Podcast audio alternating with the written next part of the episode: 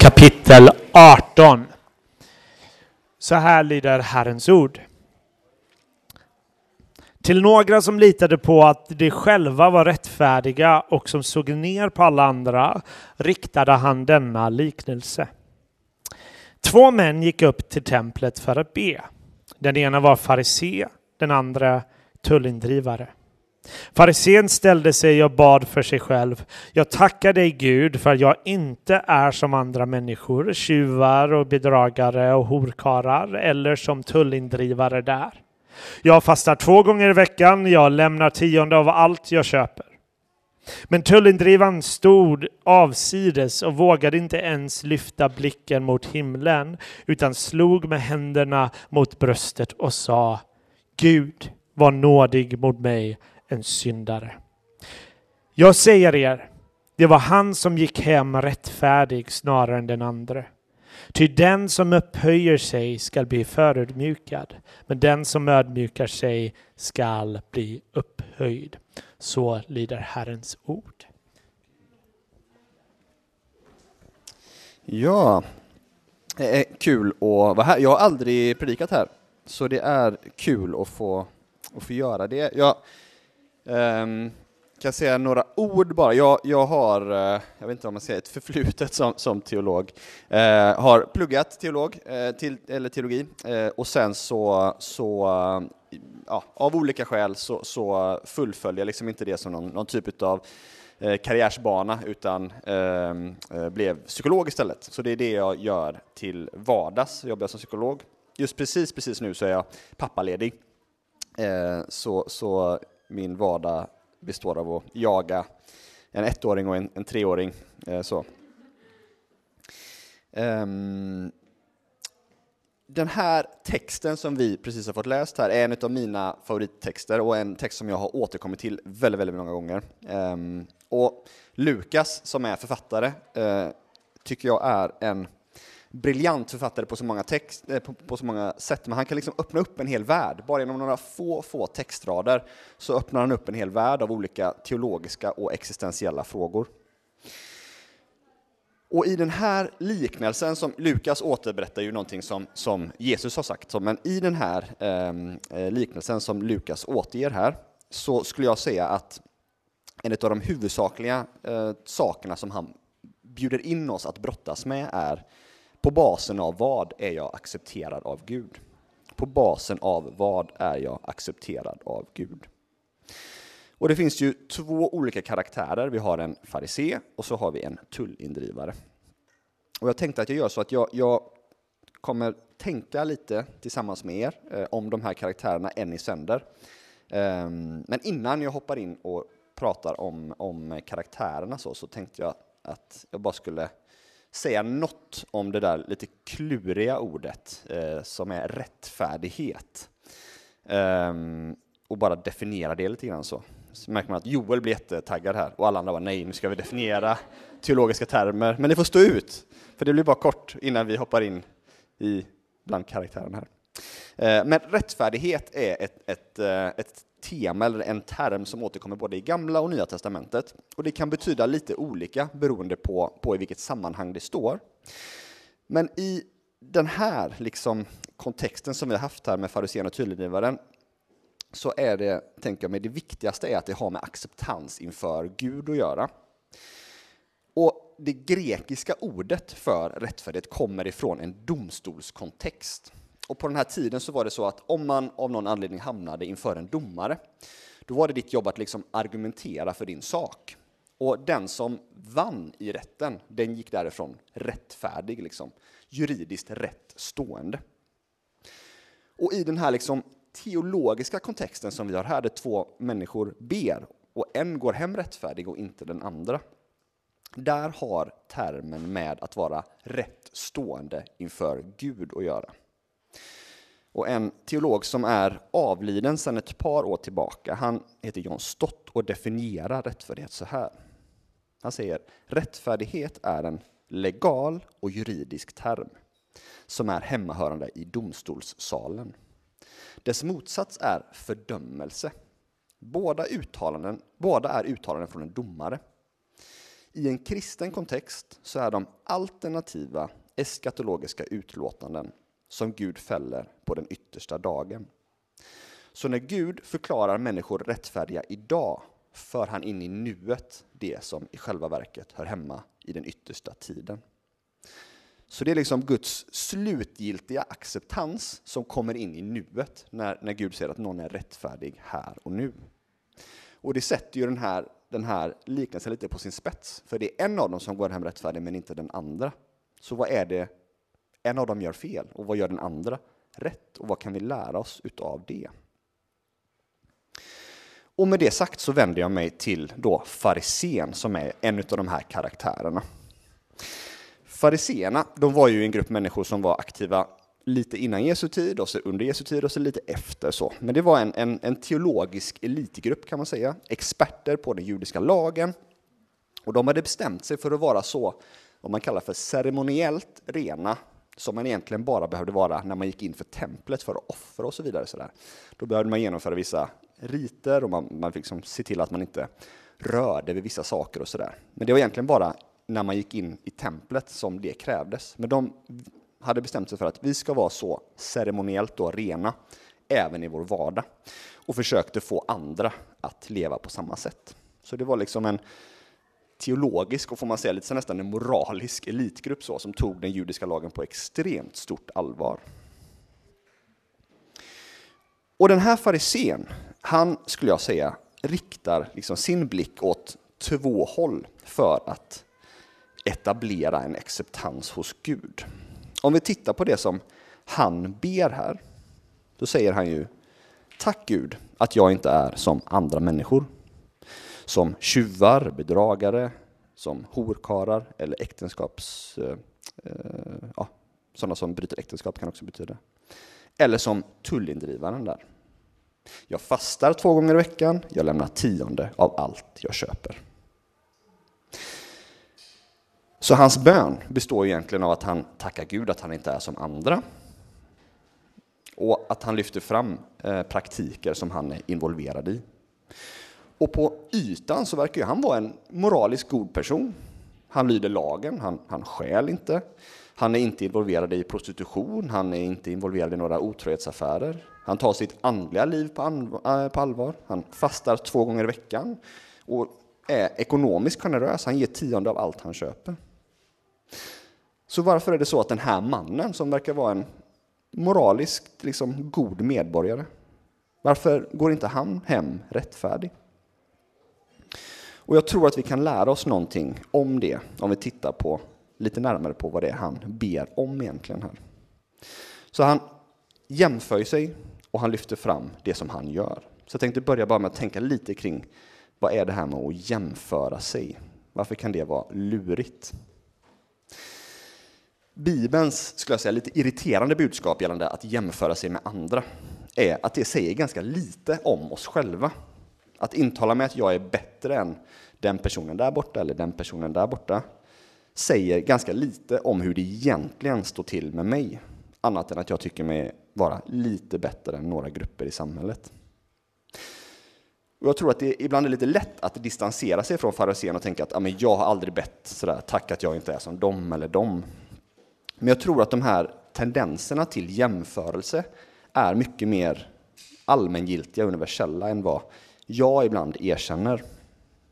Jag vet inte hur många gånger jag gällande små grejer som jag har skakat på huvudet och tänkt att jag skulle ändå aldrig tränga mig före i en bilkö eller tack gode gud att jag inte är som den där politiska gruppen där borta. Det är de som är felet med samhället.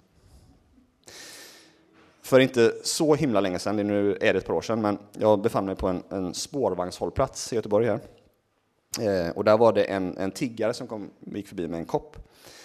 Och då var det en kvinna som satt bredvid mig som började prata liksom så här, ganska högt ut i luften och sa att jag förstår inte hur de här har mag att komma hit och, och tro att de bara ska kunna tigga sig till pengar. Och jag har minsann jobbat hela mitt liv och jag betalar skatt och, och de tror att de bara kan komma hit och bara få massa. Men det kan man inte säga för då är man rasist, sa hon.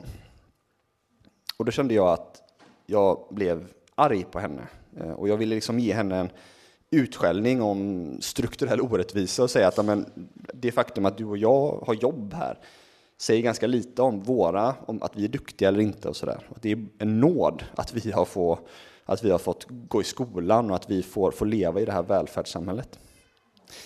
Men jag sa inte det och jag pratade inte ens med henne utan jag tänkte nog bara tack Gud att jag inte är som hon. Så hon såg ner på tiggaren och jag såg ner på henne och så satt vi bara där och hade det sådär härligt som man kan ha när man är på väg någonstans.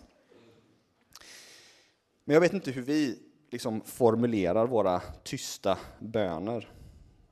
Tack att jag inte är som de som röstar på SD, eller tack att jag inte är de som röstar på Vänsterpartiet. Tack Gud att jag inte är som de där giriga bolagspamparna som bara roffar åt sig.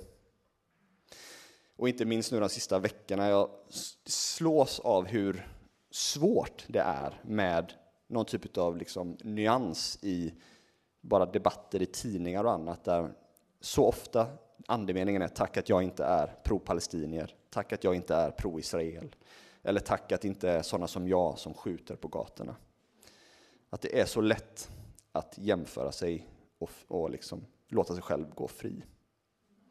Och jag tror egentligen inte att det är fel att säga att vissa ideologier är destruktiva, för det finns jättemycket farliga, osunda idéer som florerar överallt.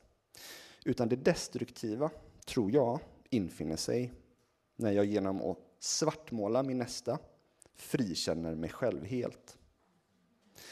För då vänder jag min blick från det som är destruktivt i mig själv och placerar det ganska tryggt där borta. Och så länge det är någon annan som det är fel på så behöver jag inte konfronteras med hur det står till med mig. Det finns en, en ja, nu är hon död sedan några år tillbaka också, men en idéhistoriker som heter Karin Johannisson. Och hon fångar det här på ett väldigt fint sätt när hon diskuterar en kulturhistoriker som heter Sandy Gilman. Och hon säger så här. Kulturhistorikern Sandy Gilman har hävdat att samhället, för att skydda normalitetens gränser, lever på sina motbilder. För att driva ut sitt eget mörker skapar varje samtid monster som måste stötas bort. Ett antal kategorier väljs ut på vilka man projicerar ångest. Därför är inget mer provocerande än när det monstruösa visar sig inuti det normala hos någon som vi inte har identifierat som annorlunda.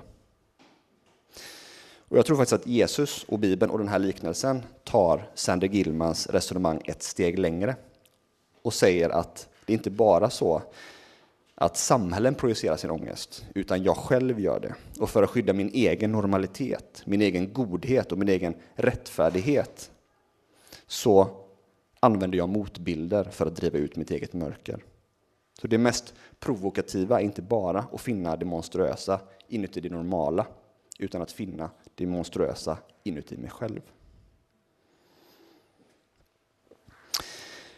Och en annan som jag tycker fångade så otroligt fint eh, och läskigt är eh, författaren Solzhenitsyn. Han levde i Sovjet men var regimkritiker och såg hur, hur världen delades upp mellan kapitalism och kommunism.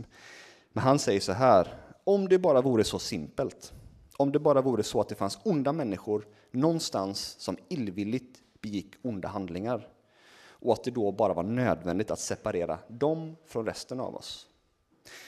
Men linjen som skiljer gott och ont går genom varje människohjärta. Och vem är villig att förstöra en bit av sitt eget hjärta?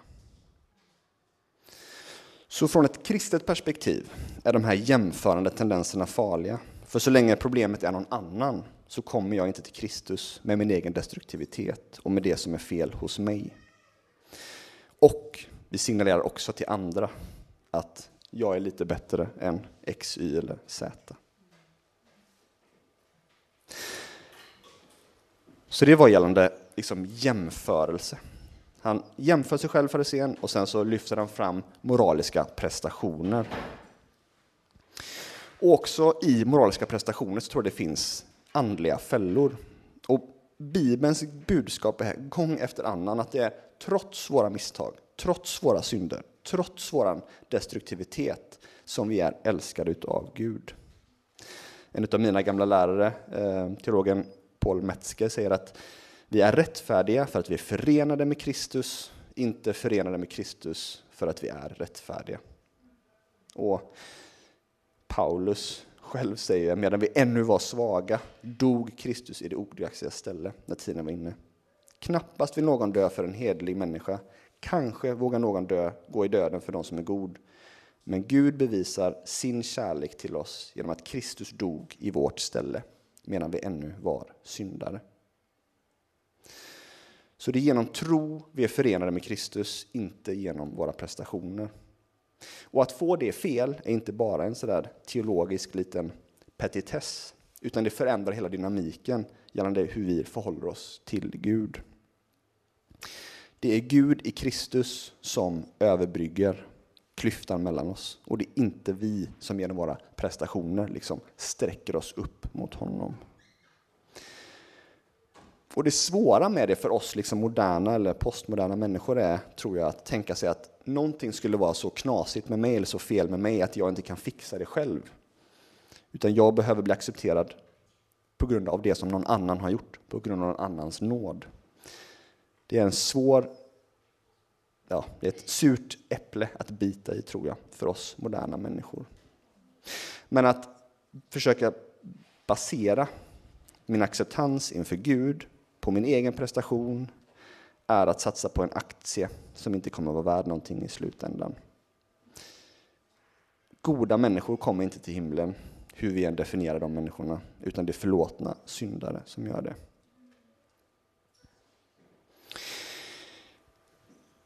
Och ändå så försöker vi ofta hitta någonting annat, tror jag, som liksom basen för acceptans. En som heter Richard Loveless säger så här att många tror sig vara accepterade Gud, eh, av Gud på grund av sin ärlighet, sin uppriktighet, sin frälsningsupplevelse eller sina senaste religiösa prestationer eller sin förhållandevis sällsynt medvetna olydnad.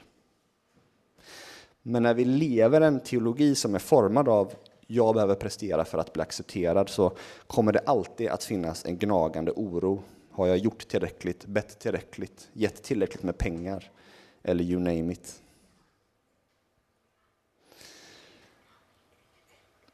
Och med det sagt så tänkte jag vända mig till tullindrivaren. Så farisén jämför sig och så lyfter han fram praktiker som han är stolt över eller som han vill, vill lyfta fram för att etablera en acceptans.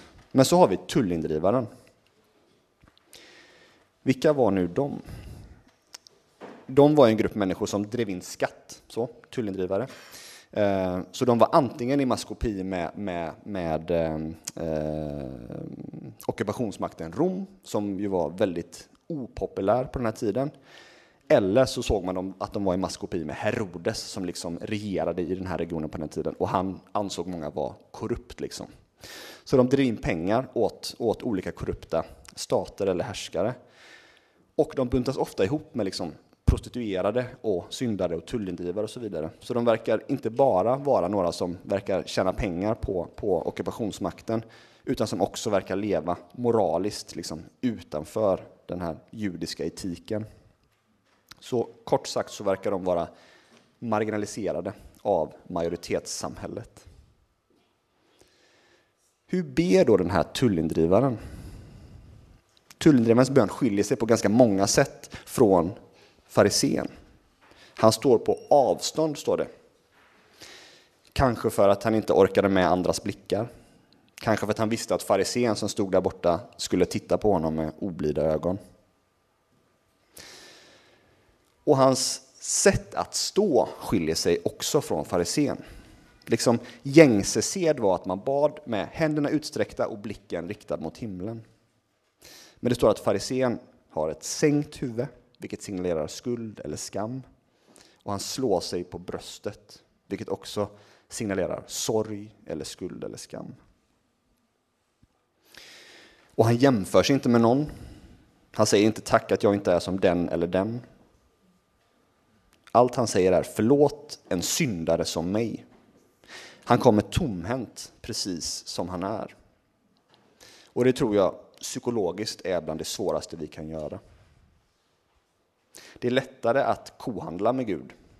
Att säga, ja, men jag vet att jag har gjort fel, men om du bara förlåter mig den här gången så ska jag aldrig göra om det här. Eller förlåter du mig den här gången så lovar jag att skänka de här pengarna. Eller förlåter du mig den här gången, då ska jag börja läsa Bibeln och då ska jag börja liksom ta det här andliga livet seriöst. Men så ser inte tullindrivarens bön ut. Han kommer utan skydd och försvar med alla sina fel och brister. Och jag tror att en stor anledning till att varför det är så svårt att göra det är för att om vi blir accepterade för det vi kan prestera så finns, då har vi ett mått av kontroll. Men kommer vi helt nakna, helt oförfalskade så riskerar vi också att bli avvisade helt nakna och helt oförfalskade. Och det är bland det mest smärtsamma tror jag vi kan vara med om. Och två populärkulturella exempel som jag tror illustrerar det här tänkte jag använda mig av. Ett hämtar jag mig från Mad Men, en serie, och ett annat från Ingmar Bergmans film Höstsonaten. kommer jag spoila lite, men har man inte sett Mad Men så får man skylla sig själv, för den serien hade premiär för så länge sedan. Eh, och har man inte sett Höstsonaten, så den från 60-talet, så tror jag att det, den, ja. Eh. Men i tv-serien Mad Men så eh, har huvudkaraktären Don Draper, han har ju flytt ifrån sitt, sitt väldigt brokiga förflutna. Han är uppvuxen på en bordell. Hans mamma dog i barnsäng när hon födde honom. Och för att liksom skaffa sig en ny identitet så flyr han bort från allt det här och gömmer den han har varit och så blir han reklamare på Manhattan och berättar inte för någon om det han har varit med om och under, liksom, berättar inte om sina omständigheter för någon. Men till slut så hinner sanningen ifatt honom och han tvingas berätta för sin fru vad han har varit med om. Och när han liksom återberättar hur det var att avslöja det här för sin fru så säger han så här. Han anförtror sig till en vän här och så säger han så fort jag förstod, så fort jag såg, så här, förlåt, jag såg så fort hon förstod vem jag var, att hon aldrig någonsin ville se på mig igen. Och det var därför jag inte berättade för henne. Och i Bergmans film Höstsonaten, där får vi följa en, en, en väldigt komplex mamma och dotterrelation och i början av filmen så vänder sig en av huvudkaraktärerna in i kameran och han citerar sin fru, så han, han pratar inte utifrån sig själv utan han citerar sin fru som säger så här. Man måste lära sig att leva. Jag övar mig varje dag. Det svåraste hindret är att jag inte vet vem jag är. Jag trevar blint. Om någon älskar mig som jag är vågar jag kanske äntligen betrakta mig själv. Men den möjligheten är för mitt vidkommande tämligen avlägset. Så hon vill så gärna bli älskad för den hon är. Och när vi sen får följa hennes karaktär så blir det uppenbart att hon aldrig har vunnit sin mammas kärlek. Mamman som är spelad av Ingrid Bergman är en högt uppburen piano eh, eller konsertpianist och dottern försöker liksom vinna mammans kärlek genom att bli lika duktig som mamman är. Men hon når aldrig någonsin fram. Och båda de här exemplen, tänker jag, pekar på en mer eller mindre universell tendens. Där vi har svårt att tänka oss att vi skulle vara älskade trots våra inre demoner och trots våra brister. Men vad vänder då tullindrivaren sin blick för att få visshet om sin acceptans inför Gud. För det är ju han som går hem rättfärdig, inte farisén. Det finns lite olika saker, tror jag, som hintar om vad det är han vänder sig. En finns inte i texten, men vi vet om vi tittar på sammanhanget i Lukas att Jesus berättar det här när han är på väg mot Jerusalem. Så han säger det, när han är på väg att konfronteras med sina fiender, sina politiska fiender, de som kommer döda honom. Och han har sagt till sina lärjungar att han går dit för att dö. Så dit har Jesus blicken vänd. Och sen ber också tullindrivaren på ett lite märkligt sätt, och det ser man kanske inte riktigt i svenskan här, men han använder inte ett, ett vanligt ord när han ber om förlåtelse här. Han säger förlåt en syndare som mig. Och ordet som han använder betyder i princip att förlåta genom att ta bort skulden, att sona skulden. Samma ord finns i Hebreerbrevet 2.17 och där står det så här om Jesus. Därför måste han, alltså Jesus, bli en trogen överstepräst inför Gud och sona folkets synder. Så jag tror Lukas verkar vilja få våra blickar vända från oss själva mot korset, där Kristus sonar våra synder. Det faktum att Kristus gör det, att han sonar våra synder, ställer dörrarna öppna på vid gavel för att vi ska kunna komma till honom med våra sår och med våra brister. Öppna med hur det egentligen står till. Vi behöver inte jämföra oss, vi behöver inte köpslå med våra prestationer, utan vi kan komma tomhänta, precis som vi är. I höstsonaten, i den här filmen som jag refererade till, så finns det en karaktär som vill uttrycka till den här kvinnan att hon är älskad. Och det är hennes man. Men han säger så här. Jag skulle någon enda gång vilja tala om för henne att hon är älskad utan förbehåll. Men jag kan inte säga det på ett sådant sätt att hon tror mig. Jag saknar de rätta orden. Och Don Draper, mannen från Mad Men, han möts också av acceptans. Och i en rörande scen han har berättat om sitt förflutna så säger hans kompis eller väninna till honom Jag vet allt om dig och jag älskar dig fortfarande.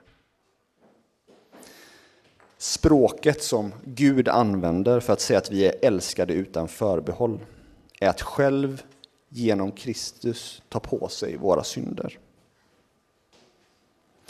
Och från korset kommunicerar han precis samma sak till oss som Don Drapers väninna till honom. Jag älskar dig och jag vet allt om dig. Amen.